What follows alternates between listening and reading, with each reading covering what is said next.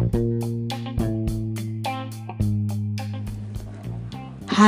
semua, jumpa lagi dengan Mamira.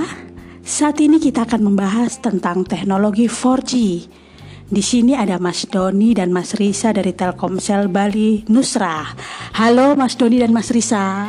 Hey, halo, halo Mamira. Halo. Nah, nih pertanyaan buat Mas Doni nih. Apa sih teknologi 4G dan gimana sejarahnya? Ya, uh, jadi gini teman-teman uh, dan Mami Ira ya, uh, teknologi 4G itu sebenarnya singkatan dari istilah dalam bahasa Inggris uh, tentang Fourth Generation Technology. Nah, istilahnya umum ya. Jadi uh, digunakan mengacu kepada standar generasi keempat dari teknologi telepon seluler itu sendiri. Nah, 4G merupakan pengembangan dari teknologi 3G dan 2G. Nah, sistem 4G ini uh, pada umumnya menyediakan jaringan pita lebar ultra untuk berbagai perlengkapan elektronik kita seperti smartphone dan juga laptop yang menggunakan modem USB. Nah, untuk komersialnya biasanya itu dengan uh, stand, uh, nama yang sudah distandarkan yaitu long term evolution atau LTE yang kita kenal sehari-hari.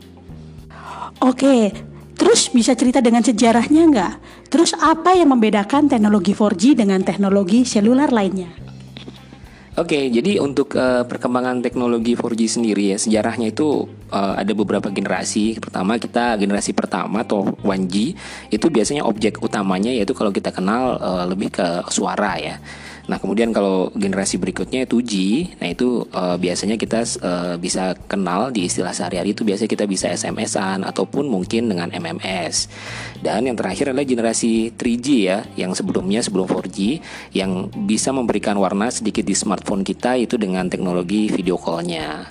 Nah, saat ini barulah dikembangkan kembali 4G untuk bisa memudahkan kita uh, dengan video streaming, kemudian untuk menyelesaikan pekerjaan sehari-hari dengan mobile ataupun dengan uh, ya kita gunakan untuk uh, mobile game terutama untuk uh, kesenangan kita sehari-hari. Terus yang membedakan dengan teknologi 4G apa?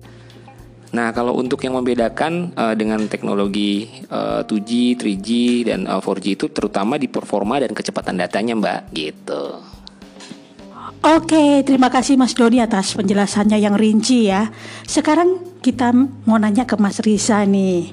Mas Risa, bisa nggak dijelasin apa kelebihan yang didapatkan pelanggan jika menggunakan teknologi 4G ini? Oke, Mamira. Nah, sudah dijelaskan sama Mas Doni sebelumnya ya. Jadi, yang membedakan 4G dengan teknologi-teknologi sebelumnya, baik 1G, 2G, atau 3G, itu adalah kecepatannya. Di 4G ini kecepatannya sangat tinggi, yaitu 100 bisa mencapai 100 Mbps. Bahkan akhir-akhir ini kita sudah menggabungkan teknologi carrier aggregation yang bisa menjumlahkan dengan banyak bandwidth sehingga kecepatannya bisa sampai 300 atau bahkan 400 Mbps. Nah, jadi uh, dalam sehari-hari kita bisa menggunakan high speed ini untuk uh, berbagai macam kebutuhan multimedia seperti streaming, streaming YouTube, TikTok atau main game dengan sangat lancar. Ber berbeda dengan teknologi sebelumnya yang 3G hanya mencapai 2 Mbps, jadi 4G ini bisa lebih lancar. Oh yes ya, itu teknologi TikTokan itu memang lagi tren sekarang. Bahkan juga katanya bisa nonton lewat Maxstream ya, bisa nonton movie sampai nggak terputus-putus, bisa jalan terus gitu ya.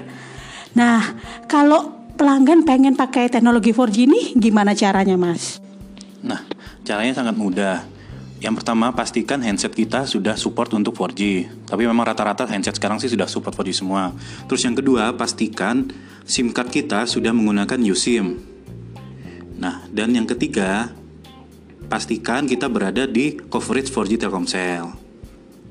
Oke, jadi kalau kita mau pakai, kita harus ganti dulu ke USIM-nya 4G. Khususnya untuk programnya yang Telkomsel ini ya. Itu katanya bisa ganti kartu di mana aja dan dapat syarat termasuk bisa ganti kartu lewat My Telkomsel. Dan kartunya nanti bisa diantarkan juga. Seperti itu servisnya. Nah, Mas Risa, terkait Telkomsel, seberapa besar sih coverage 4G di regional Bali Nusra ini?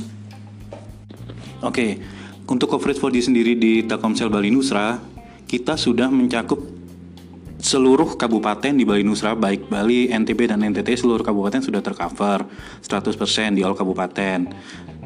Tapi dengan jika dibandingkan dengan populasi, kita sudah mencakup 92% populasi kita sudah tercover oleh 4G Telkomsel.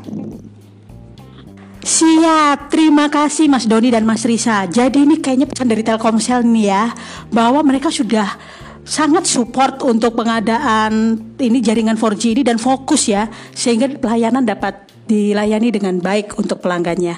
Terima kasih Mas Risa dan Mas Doni. Sampai ketemu lagi. Bye bye semua.